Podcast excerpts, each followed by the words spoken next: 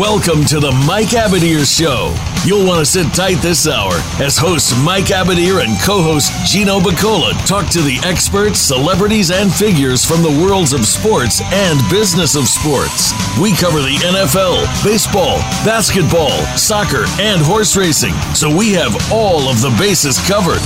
Now, we just need your participation. Here is your host, Mike Abadir. Welcome to the Mike Abadir Show. It is Thursday, February 12th. Actually, it's the 11th, isn't it? It is the 11th, 2021. The Thursday after the big game, the Super Bowl. Lot to dissect from that game. I wish we were on on Monday so we could break it down kind of while everybody's still thinking about yesterday's plays, all the uh, missed opportunities for Kansas City, all the accolades about Brady, etc. But hey, we're uh, we're on Thursday, a few days after the matchup, and um, I think now we've had some time to really digest what has happened. Where does this place Tom Brady in the history books? I mean, I'm not sure if he lost, if it really would have changed much. Six rings versus seven rings.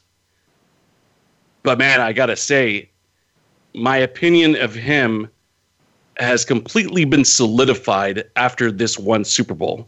I don't think there was any opinion that was solidified from the previous six, but this one did it, and I'll explain why shortly. So we'll talk a little bit about the Super Bowl. Gino will be joining us in the latter part of the first segment, early part of the second segment. And because we usually have a very fast paced show and guests and interviews and and discussions and a little bit of handicapping and a little bit of analysis. We usually don't have time for callers. And that's okay because I would say that a vast majority of our listeners listen to the on demand version. In other words, not during the live program. But I do know that there are some live listeners out there. So I'd like to take an opportunity to invite you guys to call in. This would be a perfect day to do so, kind of, you know, slow, you know, NFL just finished. We were on a crazy run. You know, 21 total weeks since uh, early part of September.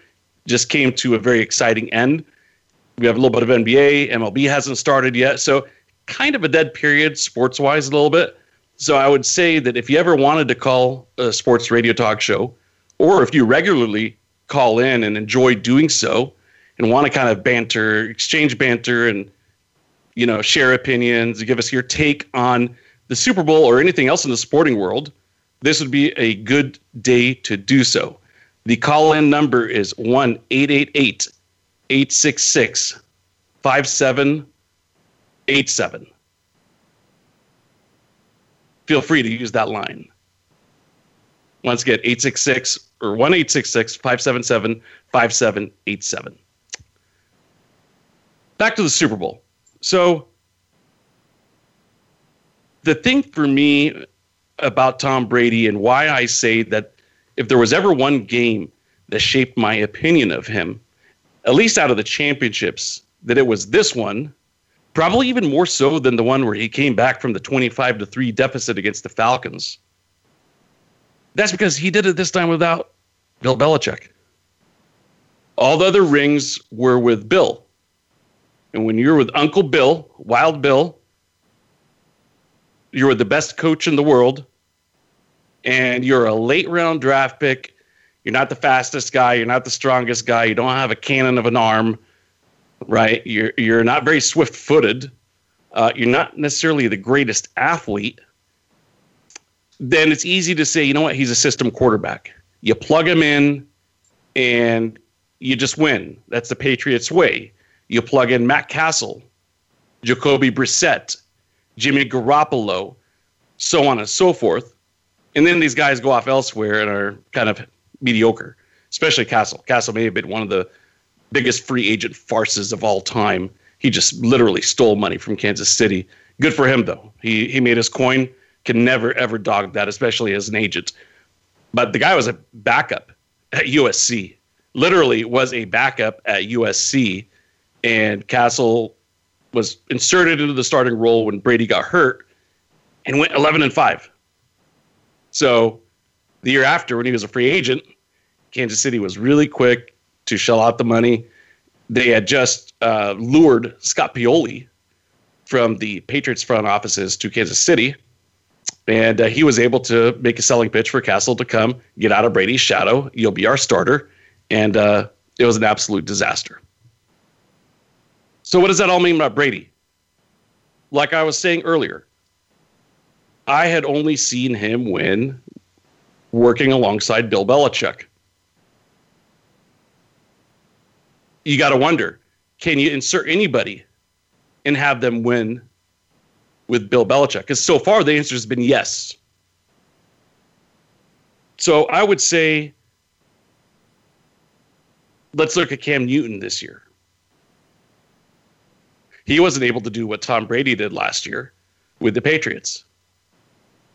Brady, on the flip side, goes to what was a very mediocre Buccaneers team last year. And they had some firepower, don't get me wrong. They put up some points. They were exciting to watch, especially with Evans and Godwin. Playmakers, great receiving core. They added Antonio Brown this year. They have Scotty Miller. You know, they added Gronk this year. But for the most part, it, it was the same offense, at least, as last year, minus Brady and Gronk. And defense, they added some pieces. But for the most part, the, the Buccaneers were a very similar team as they were last year. Same head coach, same system. They just didn't have Jameis Winston throwing 30 interceptions, leading the league in interceptions, turning over the ball every other drive. I mean, Jameis would either get a touchdown or turn over the ball. And the problem with turnovers is you don't give your defense a chance to rest up. And oftentimes they happen in a terrible part of the field where you don't want to turn over the ball. There were a lot of red zone opportunities for opposing team due to Jameis Winston interceptions. I want to hear your thoughts about that. If any callers want to chime in, let me give you an alternate number. It's actually a little bit faster one for the listeners because I think I gave out the guest line, the guest hotline. So when we have our guests from the Athletic or ESPN or Fox or athletes, we have them call the number I gave you. So just keep that between us then. So if you want to call in, the listener line, get you straight to the top, is 866 472 5788. 866 1866 472 5788. This is a good time to uh, catch up with Gino here. He's plugged in and ready to go. It's a very good point that Andrew makes, Gino, because it's a very different feel, I think, from the Patriots fans towards Tom Brady with respect to the Super Bowl and maybe if they were rooting for him or not than the Packers fans. And even, even though that's kind of analogous to the 49ers one I was just talking about, because they had Aaron Rodgers waiting in the wings. Yeah. Um, I, I don't know too many Patriots fans uh, that were rooting against Brady this year. And honestly, for as much as people don't uh, as much as people wanted to root against Brady and the Patriots, I thought there were a lot of people that were kind of Eh, sort of excited to see him do it in a new in a new situation. Mainly because like going over it uh, last week there's only been one other quarterback that's done that. That's crazy to think about. Like we we've never seen people from multiple teams win like that. I mean it was besides Peyton. Um and so and and we're getting to the point now where it was like it was kind of cool to hate on Tom Brady a few years ago, you know, and now it's just like it's so past that, like his his longevity and what he was able to do, and and sort of on the same page with what New England didn't do this year. Um, and now I don't think if Tom Brady was in New England, they would have won the Super Bowl. I don't think their team had the type of Super Bowl team the last few years, and I think that was one of the major decisions that played into him leaving. He got to play this year with a, a a much more talented group than he would have been playing with uh, had he stayed in New England. Yeah, I think that's a good point. The other thing too to keep in mind is who he did it with. Tampa Bay, I would say that they're like a notch above, like let's just say the uh, Cincinnati Bengals. They have the losingest record in NFL, win loss, not, the losingest yeah, not win loss like record ton, in NFL history. Yeah, you know, to me, I, I hold them in a little bit higher regard than I know firsthand how poorly run the Cincinnati Bengals are. they're absolute garbage. I think Adrian came on with us talking one time. Yeah. Even their practice field as of a few years ago was basically like asphalt with some fake grass on it. People are getting hurt all the time. I mean, that's how poorly run that organization is. Not a first class organization. And, um, you know, so Tampa, to me, since he's all the way at the bottom, Tampa, in terms of win loss record, like you pointed out, hasn't been great. I know what crushed them was a couple 0 14 type seasons back in the 70s. Obviously, that doesn't help your win loss record. But hey, win loss record over time says something. And when you have the worst, you got the worst. So, uh, but I'm guessing that's by win percentage, I think you said. Yeah. But to me, that matters, right? Because if you're able to win championships with the Clippers or like the whatever Sacramento Kings No, or hundred percent. you know a team A team like that's that, not a perennial winner. exactly, then that that's to me that's meaningful. You know, that's You, they hadn't been in the playoffs since 2007. So for as much as everybody wants to say, "Oh yeah, he went to a really good team with Godwin and Evans, and they he brought in uh, Antonio Brown and and uh, Fournette and Gronk and all," that," well, yeah, and they had a lot of those guys last year, and they didn't make the playoffs. They yeah, I'm not really even sure how many games Antonio Brown helped them win necessarily. No. Even No, I think he was they kind of more of an insurance policy because you know Evans gets banged up a lot. Mhm. You know, I think Godwin even had some nagging injuries and stuff. So one- he was one kind of an insurance policy on that. But he, I think they would have made the Super Bowl without Antonio Brown. completely agree. The one cool stat I saw was that the four touchdowns that were scored in the Super Bowl were all by players that were brought in through free agency or through the year throughout the year. You had two from Gronk, Antonio Brown, and Fournette. That's interesting. So all four touchdowns that were scored were scored by somebody, and then all of them were thrown to by Tom Brady. you know, so you had Brady involved in all everybody involved in those touchdowns were not on Tampa's team last year. Um, but all of that being said, they won this game because of their defense. Well, let me add to let me add to before we move from the offense to the defense. Let me add one more thing to what you just said because I find that very interesting. I hadn't really thought about it in ter- in those terms as in the only touchdown scored. How about two of them missed the entire season? Yeah, he he was the Right, WWF Antonio and, and twenty Gronk. four Gronk seven wasn't even going to play again. Gronk was in WWE. He was the WWE 24/7 champ, man. He was he was like he was getting involved in stuff all the time. In These guys are literally in street clothes, yeah. Yeah. and they come in, and uh, you know that that tells you, you know, that people want to, you know, they'll they'll go to battle with Brady. That's really what it tells me. Guys I, I don't think people Gronk would have come for any other situation. He wouldn't have gone to work with Aaron Rodgers. He wouldn't have gone to work with Kyler Murray. He wouldn't have gone to work with Dak Prescott. It didn't matter.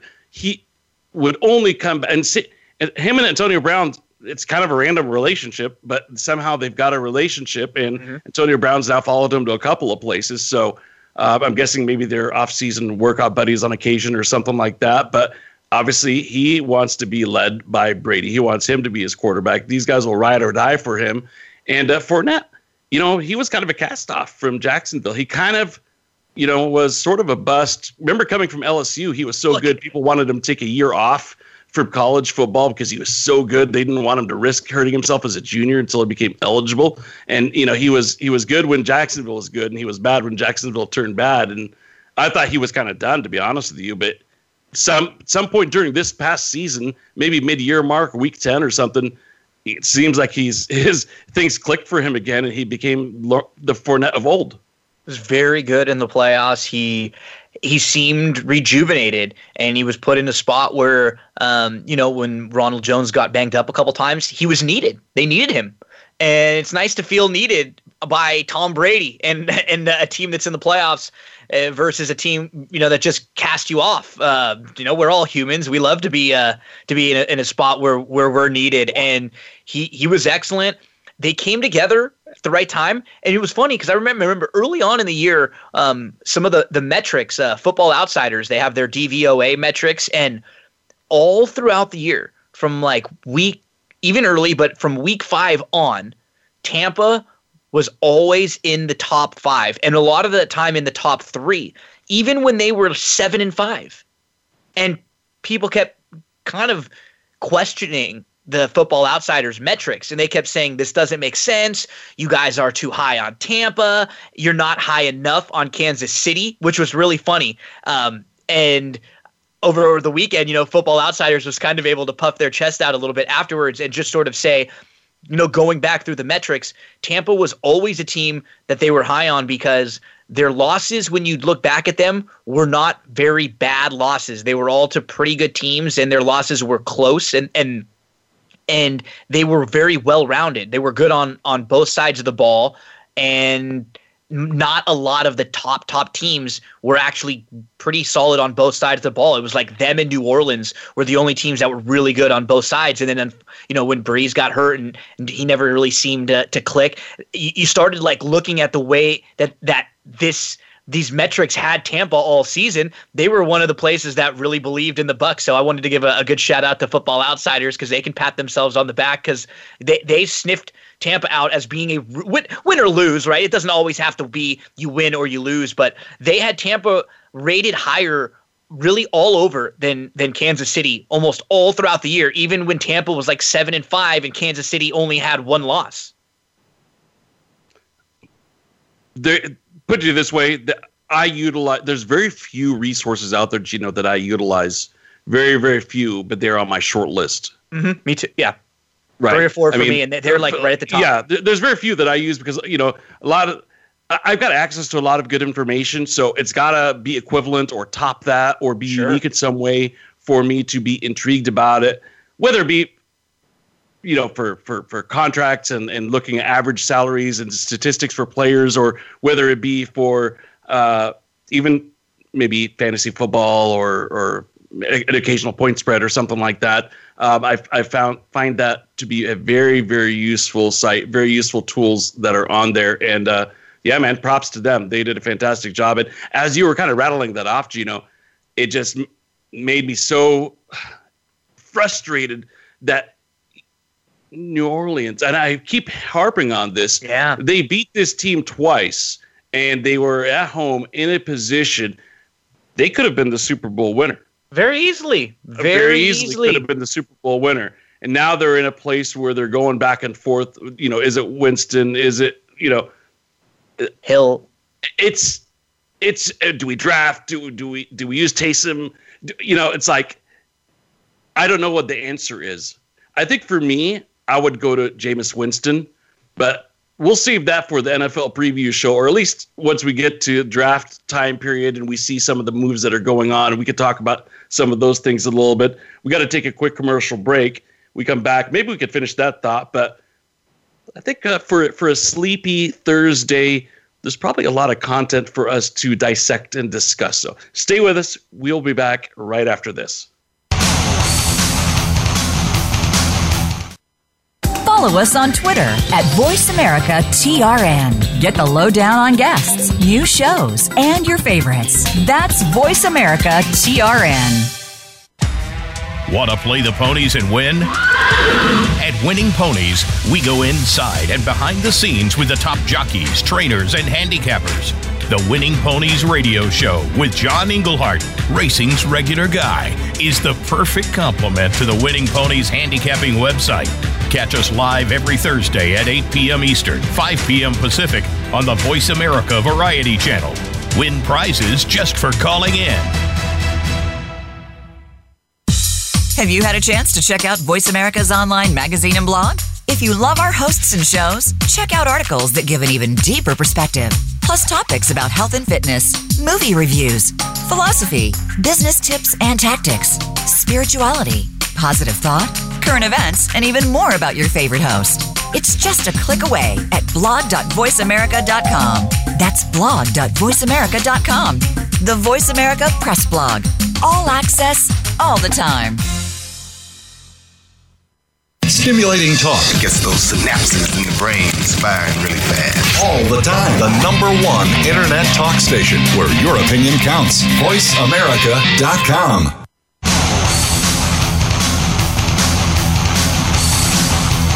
This is the Mike Abadir Show. If you want to call in today, we can be reached at 1 866 472 5788. That's 1 866 472 5788 or send an email to Mike at the MikeAbadirShow.com. Now, back to this week's program. back here on the Mike Abadir Show.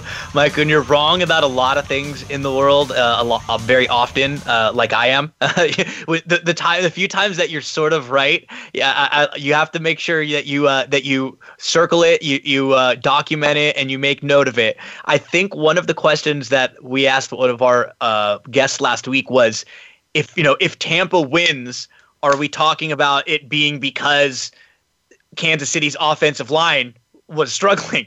And that was about really what happened. I mean, Tampa got outplayed. Uh, Kansas City got outplayed, got outcoached, but it it really all came down to an offensive line that gave up 29 pressures. I believe prior to this game, the most Patrick Mahomes had ever been pressured in any game in his career was 16 times. So he was pressured nearly double that in this game Mm. that's that's pretty crazy just to think that, about. That was that was the first thing I texted you after the game. Remember that? You did. You said you called that right. You, you did, and I thank you for that. And then I said, "Wow," because you know I didn't I didn't necessarily bet on Tampa because I did think that, and we all do. We've seen Mahomes just just be so good and be able to overcome that. And to be honest, like the the four of the guys that started on the offensive line started against Buffalo too. It wasn't like they all just got hurt, but it this was a much different defensive line than they were playing. So in that aspect, and the Mahomes under, there were a couple things we sniffed out, like the tight ends uh, for Gronk scoring a touchdown because Kansas City was really bad against the tight end. So um, yeah, that was a that was a, a, a, nice thing. But even with all that being said, Mike, I would have never predicted something like the 31 to 9 beatdown. I saw people complaining about some of the the calls from the officials. Yeah, there might have been one or two that they probably that could have gone either way. Kansas City got the crap kicked out of them. I don't really, think it mattered. They got, really yeah, they got all, the living, yeah, all they, facets. They were whooped. They were whooped. And you know, I d- honestly didn't think that the O line was going to be such a huge issue. No. I guess kind of one of those things. Do you give Tampa the credit, or you know, did the O line lose it, or did did Tampa's defense win it?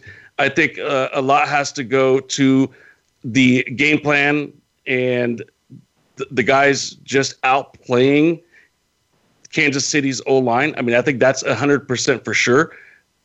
I I thought that there was going to be, you know, Gino, when like you have like let's just say Russell Wilson is really good at this. They've had a mediocre O line during some years at Seattle. So what you end up having is more broken plays mm-hmm. than you normally would. And when you have somebody like a Russell Wilson, broken plays are, first of all, Not, as a fan, they're very exciting. Yeah. Right. And so for those who don't know what a broken play is, it basically let's just say it doesn't go to script. It it doesn't the play doesn't unfold the way it's supposed to unfold because maybe a pressure is coming from a certain direction. Maybe the receivers are are just totally blanketed, whatever the case may be. And so you got to improvise as a quarterback. And Russell Wilson's probably been the best in NFL at it for some time. Mahomes is now probably taken over as the best guy improvising.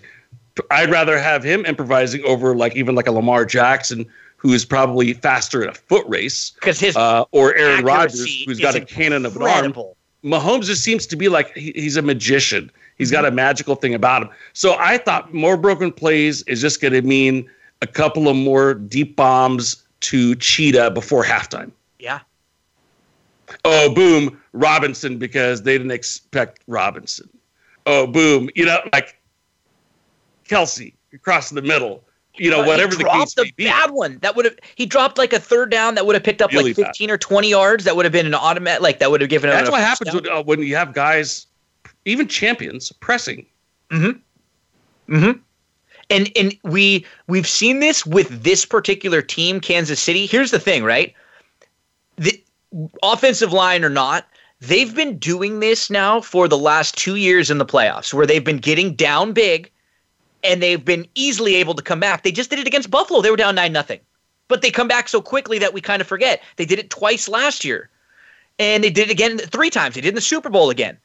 It, it there comes a point when you play that way, you're just not going to be able to do it all the time, right? You go to pull that card and it's just not always there. even if it's only one out of 10 times, because they pulled that card a lot this year. They didn't kick the crap out of really anybody. They didn't cover a lot of their games. They were sort of kind of uh, what some of the articles I was reading afterwards were saying, you know, and leading up to were flip the switch. Can are they going to be a kind of flip the switch team? Can they be? And they sort of looked like it because they kind of slept walk through the last part of the year where they were just doing what they had to do to beat teams because they were so much better than them.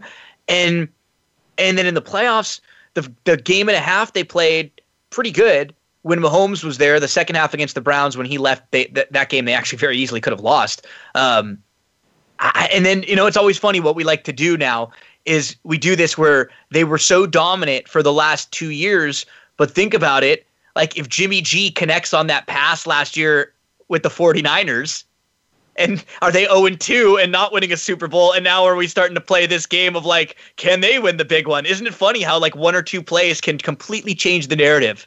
Oh, no doubt about it. In fact, I used to dissect that back in the day.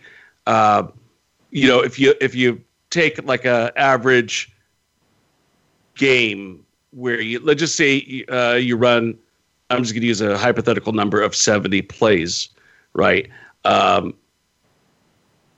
three let me try to think of this it, it was it's something like this you know if you average three or less plays uh, imp- imperfectly. In other words, you mess up on three out of those 70 or less on average, you are a 12 and 14. If you mess up, I think it's like, let's just say, I don't remember the exact numbers, so don't quote me, but let's just say like six. Yeah. Then you're like a nine and 7 mm-hmm. team. And if you mess up eight or more, you're like six and 10 or uh, towards the bottom. And if you think about it, that's really crazy, right?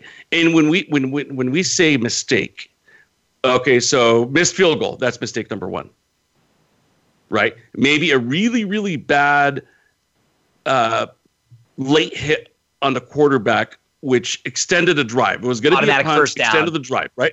Automatic first down, um, and it could be an INT or a fumble, of course, right? So the the margin for error is not very. I mean, it's.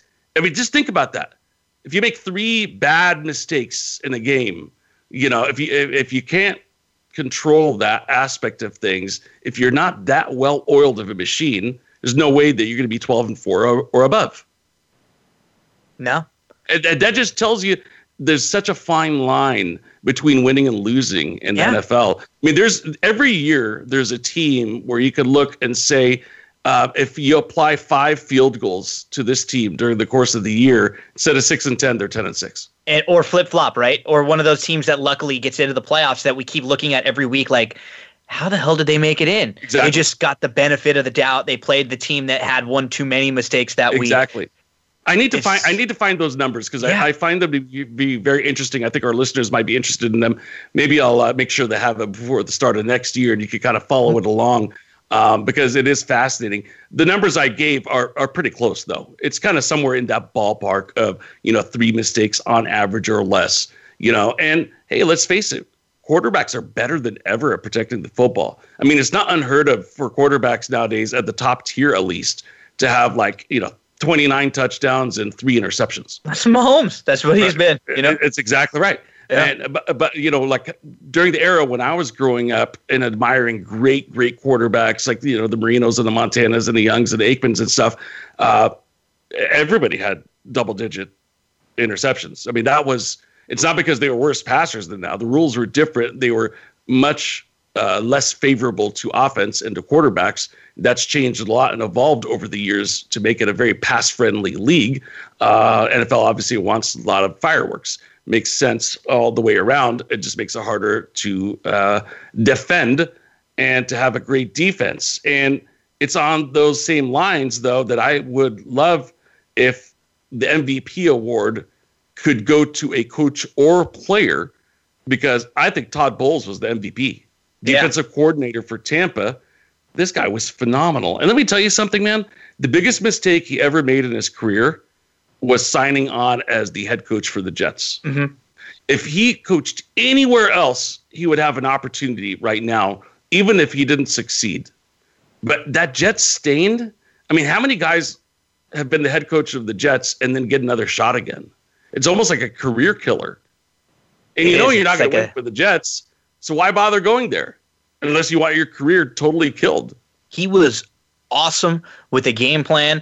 He forced Mahomes, and because what they were able to do was they were able to get so much pressure without blitzing, which meant they were able to just play great coverage, and, and there were so few holes in the defense and so few time for Mahomes to step up. If you looked at all the numbers, he was he didn't take very many shots down the field because he couldn't, and the ones that he did were not good.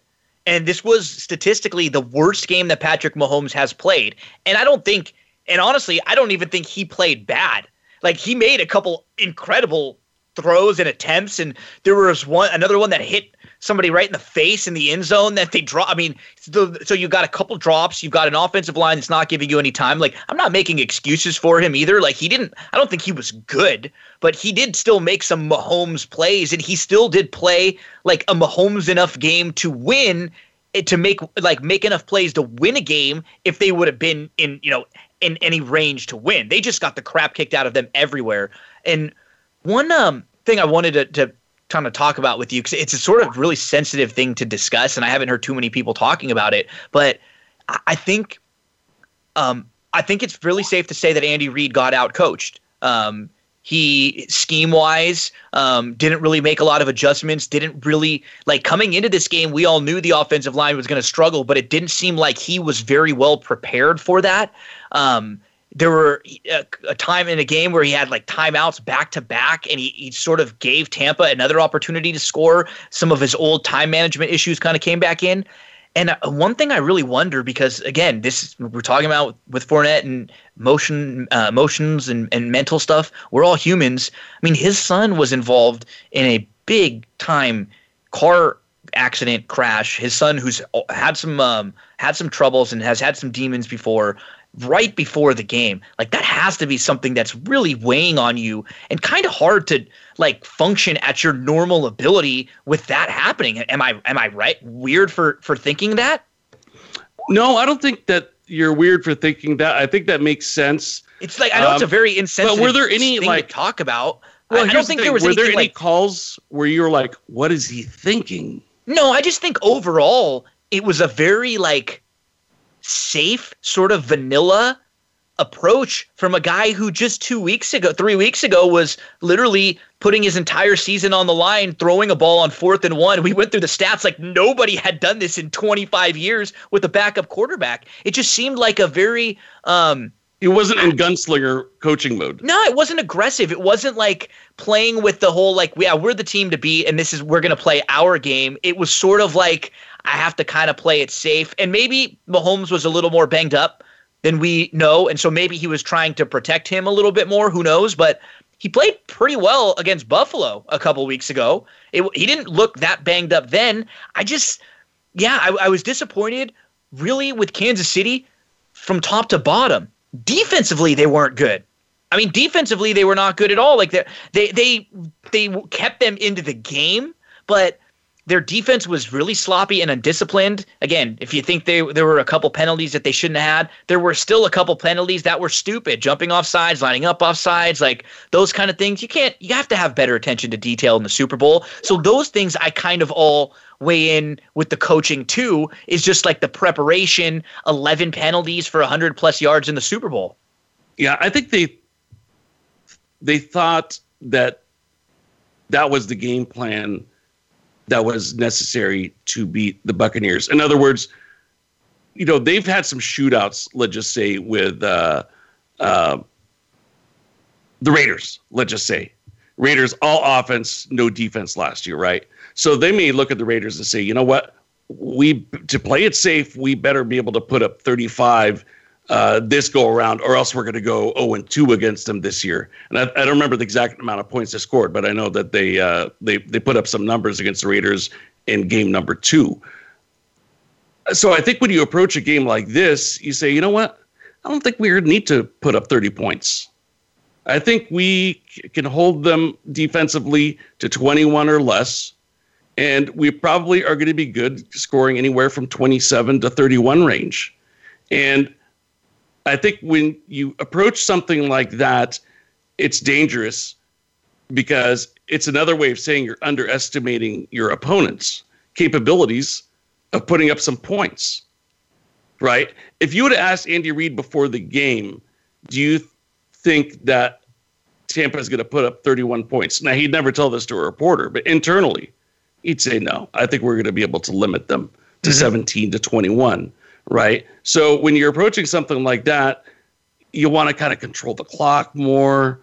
You know, you want to be able to, you know, win that time of possession battle and not necessarily score quickly and all those kind of things. But I think that's where you kind of start outsmarting yourself, Gino. You know what I mean? Like we've talked about it with Peyton a lot. Yes. Yes. He gets too cute. He gets a little too cute instead of just, hey, play you.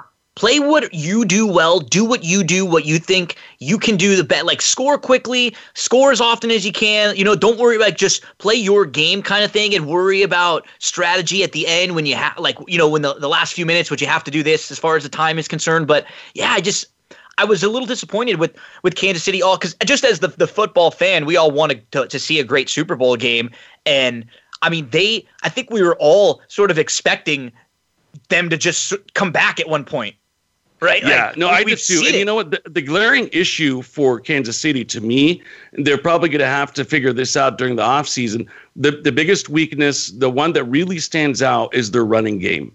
And uh, they really have been trying to find that replacement for Kareem Hunt. And by the way, that's kind of a separate issue. Maybe we could talk about it one of these days. I don't understand when you kind of have to get rid of somebody because of some moral issue, but then some other team can pick him up, but not the original team. You, you know, like the league should be like, okay, either nobody gets him or the original team gets him. A, but why lose weird... him? It doesn't make any sense. And they've been trying to find a replacement ever since. And uh, I, they, I, think they thought that CEH was going to be the man, and uh, CEH was uh, average. He wasn't very good. In no, and the, a lot of people picked this guy in line. their first round pick in in yeah year too. Yeah, because goal line situations, he wasn't trusted, um, and I think even though they say there were some injuries in the backfield, that's probably one of the reasons that they got Le'Veon Bell, even though he's way over the hill and done. Um, but they're going to have to address that during this offseason and figure out is is do they have what they need to win? And my guess is that maybe they need a two-headed monster approach uh, with somebody other than Bell and maybe that'll be the way you get the most kind of like how Cleveland is is used their two guys, right? Uh, even though those two guys are kind of similar frames, similar size. Typically speaking, you have like one of the guys is like 222 and the other one's smaller. like 208, yeah, right? And it's kind of like that thunder and lightning type uh, uh, approach. But let's take our final timeout, Gino. And I want to ask you if uh, you've gotten into the crypto hysteria or not. And for those on Twitter, you'll see that for this week's show, we tweeted out a photo from the Negro Leagues. And uh, I'm a huge fan. And uh, MLB made an interesting ruling. So we'll touch on that really quickly and uh, hopefully have time to at least get a word or two in on some of the MLB trades and moves from these last few days. Stay with us. We'll be right back.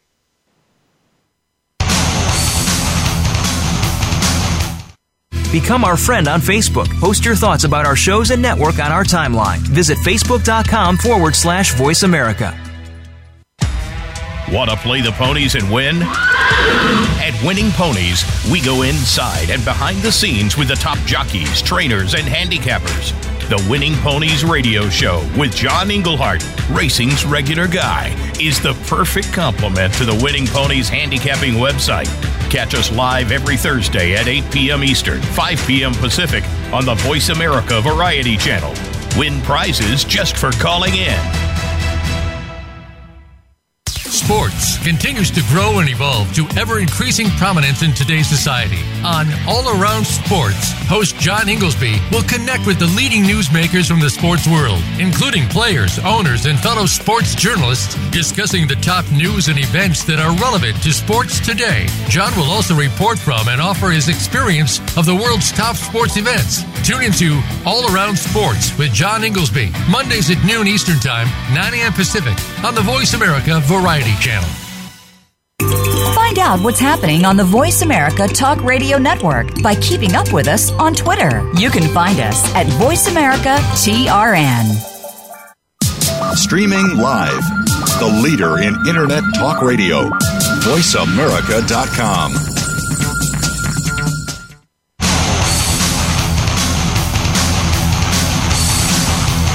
This is the Mike Abadir Show. If you want to call in today, we can be reached at 1 866 472 5788. That's 1 866 472 5788. Or send an email to Mike at the Mike MikeAbadirshow.com. Now, back to this week's program. Final segment here on the Mike Abadir Show, and it's funny because it's sort of unofficial. Like once football season ends, it sort of dings the bell that baseball isn't too far off, and we know that uh, spring training will be coming up, and everything should be uh, going along on schedule. And there's been a lot of baseball news. I think I think once they figured out that the season was going to be going along on on schedule, that some of the teams just figured, okay, now we need to to you know fill up the rosters. We need to make some moves here and there. Before we get into some of the moves, though, you uh, were talking about something that you posted earlier. Uh, you posted a picture about the Negro leagues. Why don't you uh, you tell us a little bit about that? Yes, MLB made a decision. It's probably long overdue, but they never knew what to do with the Negro League stats. What we're talking about is uh, in the time period of, let's just say, uh, late 1800s to Jackie Robinson uh, you know, about, what seventy years ago now, the uh, that blacks weren't allowed to play in Major League Baseball, and so they formed their own league, their own teams, and they were very entertaining. They had some great players, and by the time that they integrated uh, players from that league into MLB, you saw that there was a slew of MVPs and All Stars that came from from those leagues. But up until this point, you know, guys that piled up numbers in those leagues, it was almost like as if it didn't happen. And so when they went back and looked, they're like, well, what was the competition like? And so they've gone back and forth and they finally decided, you know what? We're going to put those stats in the MLB record books. And look, let's face it, it's a symbolic gesture, right? Because yeah. all those guys are are dead. I mean, there I think there's maybe 3 players alive last I heard that had uh, played in in the the Negro leagues. So, um, it's not necessarily to make them happy per se, but it's to give it life so they can live on forever. And I think it's I think those stats are worthy of that. I think those players are worthy for that. So I was happy about that decision. And keep in mind, we don't have like now a new home run leader or a new hits leader or anything like that. Uh, you know, a lot of these guys are going to maybe finish with like 280 home runs, which puts them in 700th place. But at least they have a place. Mm-hmm. They deserve to be there. Absolutely. They deserve for their family members to see them in there and for them to be known uh, throughout history, uh, for those numbers to be known. So uh, that that's, exactly. that's cool. That's cool. Yeah, and so it, I figured, you know, it's uh, Black History Month. Never you know, too late to go back and much. make a right, turn a wrong into a right. Right, never too late. You exactly. can always change. Exactly. So I figured, you know, Black History Month. This is something that we could quickly highlight, especially because we're we're big baseball fans and and some of those players are really terrific. And your favorite team, the Dodgers, they're uh, worthy of a lot of credit for integrating. Who knows if they didn't, may have happened five, ten years later. And if that's the case, we don't get Willie Mays and Hank Aaron and a lot of these greats that we got within that 10 year time period. So uh, good stuff on on that front from what was a very difficult time in the United States. And uh, if anybody hasn't had a chance to look into some of those players, uh, check out the uh, Negro Leagues uh, Hall of Fame Museum. You could see some of it online. In person, it is fantastic, absolute fantastic. It's basically like a history museum. It's a lot of history of our country during that time period is there. So that's in Kansas City, by the way. So definitely worth checking out last week during our show, there was breaking news. We were talking all about the Super Bowl, but during the show, um, it was announced that Trevor Bauer was coming to terms to a deal with the Mets. And so we talked about that. He has been, uh, you know, Cy Young winner last year, uh, really hot uh, asset on the market. Everybody was kind of looking around. He was he was uh, kind of in a funny way, like selling himself online on social media for the last few months, all throughout the playoffs. He would, you know, he would tweet during the games and tell teams that would lose, "Hey, you need another starting pitcher? I'm here." You know, he so he's been um, having some fun with this uh, this sort of being a free agent, and they had a little more fun with it last week, Mike, because as of Thursday night when we all went to bed, it looked like he was going to be a Met. And then all of a sudden, Friday morning, wake up to the Bauer to the Dodgers. We get a video that comes out that he released, and apparently, all throughout the night, the Dodgers were upping the offer. They gave him uh, an offer that he liked a little bit better. He sounded like wanted to be out in Southern California um, as a former UCLA guy, so he got to play where he wanted. He gets to play with the Dodgers, and uh, the rich get a little bit richer because the World Series champs from last year, who were probably the odds-on favorite to to win it again this year, now are going to add to that rotation. And then we found out today, just to, on the opposite side of the spectrum. So you get Bauer, who you're paying forty million dollars for a year plus. We'll see how long if he wants to come back. He, he can opt out after the one. And then you get Walker Buehler, two years, $8 million deal. They avoid arbitration with him. So Walker Buehler is going to make 2.75 million this year, 3.25 million next year. They give him a $2 million signing bonus. So you've got maybe the best pitcher on your staff that you got wrapped up for two more years for 8 million. And now you're going to have a starting staff that has um, three Cy Young Award winners on it, and one of them isn't Buehler. you know, when, when, uh, you you look at MLB contracts, you got to factor that in, right? Teams get the big time advantage for the first few years of these guys' careers once they come up from the minors, yep. and then uh, so they own them, and then the roles are reversed, and the players own own the the the team, they own the contract, the, you know. So you can look at it as they're underpaid initially and and I, I, don't like using the words overpaid, but in this no. context, eh, you understand what I mean. For Bauer, probably yeah. worth a little bit more sure. than they normally would in the open market because of that system. It's an interesting system. Yeah. Um, you could only do it because there's a minor league system. You couldn't do that in NFL. Plus, no. careers are much longer in baseball. So the NFL, Walker will have his sort of, opportunity to, to get paid.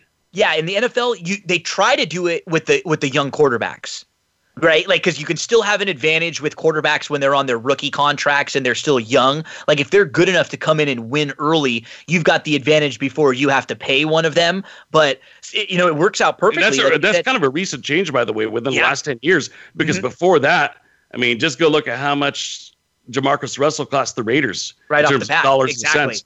And right, and they, they had to change the rule because you had guys that were making more than really good backup quarterbacks who were vaulted into the starting position that were making league minimum, like a you know for for an eight year vet, million bucks, and uh, they're now starting ahead of somebody who got a seventy five million dollar contract. Just didn't make yeah. any sense. So I'm glad that uh, that football adopted that. That's the closest thing that we have in the NFL to this system. But Walker will get paid. You know, God willing, he, he doesn't have any arm troubles or anything like that. No, he'll, he'll, he'll, he'll make his uh, you know he'll make his dough uh, soon he'll enough. Start making, it's interesting position. Well, I was yeah, say he, it's an interesting position uh, for Bauer because he was looking to be a uh, close number two to Jacob DeGrom on the Mets versus just another great pitcher on the Dodgers. You know, when you're talking about Clayton Kershaw and Walker and Price, who didn't play last year, he opted out, and uh, and Bauer. I mean, rank him. Yeah, I, I, I don't know uh, if I can definitively rank him. I don't even know if I could definitively say who's the number one. No, I it's a say problem Walker, to have. but I'm kind of like, I, I kind of want to say Walker, but I'm kind of like, I think Clayton showed us something and uh, showed us that he still is the ace of the Dodgers, right? I think they just so, go righty lefty. I think that's what they will do. Is they'll just go something like yep. Walker, Kershaw, Bauer, Price, and then Urias, and then like, oh, your five is going to be Urias, Dustin May, Gonsolin. You know, like you're gonna have two of those. They'll probably have like a five and a half man rotation. It'll probably be like Bauer will probably start every like every one of his starts because he just wants to do that. Like he doesn't want to. They can skip some starts for Kershaw here and there. They can have them re- an extra few days of rest. Same thing with Walker. Um, and you know the rest of the young guys, Urias, like Gonsolin, um, May, those guys can all just sort of rotate in. It's going to be a really nice problem to have for them because we see it every year. Inevitably, somebody's getting hurt, right? One of the guys is going to get hurt at the beginning. Two year starters are going to get hurt. You're going to need people to fill in. So it's just going to be once you you try to match up with this team in a playoff series when they can do that and they can play that game and go, okay, game one, Walker, game two, Kershaw, you've thrown your best two pitchers. Here comes Trevor Bauer at you in game three. And then we've got, uh, you know, Price or Urias or someone like, like David Price, who still, maybe he comes back this year totally fresh, not having pitched for a year. Who knows? There are no breaks. There are no breaks. If you're an opposing team, you're, you know, a lot of times you're looking at the rotation and the schedule, saying, oh, we get to miss Jacob DeGrom this series cool. You know, we get Seth Lugo, right? We get yeah. Carrasco, whatever. Uh, there are no breaks. I mean, you don't even need to bother looking at the rotation schedule, you know, as a fan of an opposing team because you know you're going to have somebody that's dealing every single night for the Dodgers. So Dodgers Padres series are going to be really good. Like the Padres still feel like they're a couple low. The Dodgers I think have more top tier talent, but in some of those pitching matchups that you're going to get in like a three game series between the Dodgers and the Pods, you're just going to get stud stud stud every night out. Absolutely. It's going to be like the Yankees and the Red Sox out west. And uh, I'm excited for it. I'm really, really looking forward to it. Gino, we're about to wrap the show. Yeah, I quickly fine. wanted to make mention of something that's uh, kind of been hot lately and fun. It's kind of cool because uh, it seems like, at least on uh, in the Twitter landscape, things have kind of shifted from maybe like intense politics to sports to investing. And so that's kind of been the big buzz lately. And uh, I've always been of the mindset that you know uh, if I win at the races or something, I like to put aside some some money for stocks or for investments and that type of thing. And uh, it kind of seems like a perfect storm of Russell Okung with the uh, uh, well, he was with the Seahawks, asked for half his salary to be in Bitcoin. First player ever to do that, to ask for payment in Bitcoin. And uh, these these altcoins have gotten really popular lately and uh, they're fun. It's a cross between horse racing and baseball cards and Pokemon, right? Collectibles. They've got value, their currency, etc. So, you know, if there's interest out there, maybe we could feature a coin here and there. A lot of these are very cheap to get into, and it's very easy to set up an account. So, something I've had fun with lately, and you could make some nice money, and uh, it kind of has that gambling feel to it. So, uh, that's all the time we have, though, Gino. But like I said, if there's interest out there, maybe we could kind of spend a minute or two, kind of like we've done with Game of Thrones in the past during this time sure. of year. So that's all the time we got. Great show, Gino. Thank you for listening, everyone. We'll see you the same time, same place next week.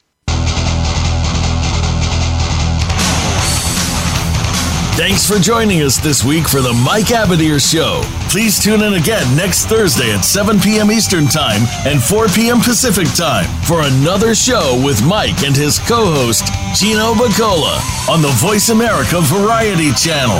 Have a great week.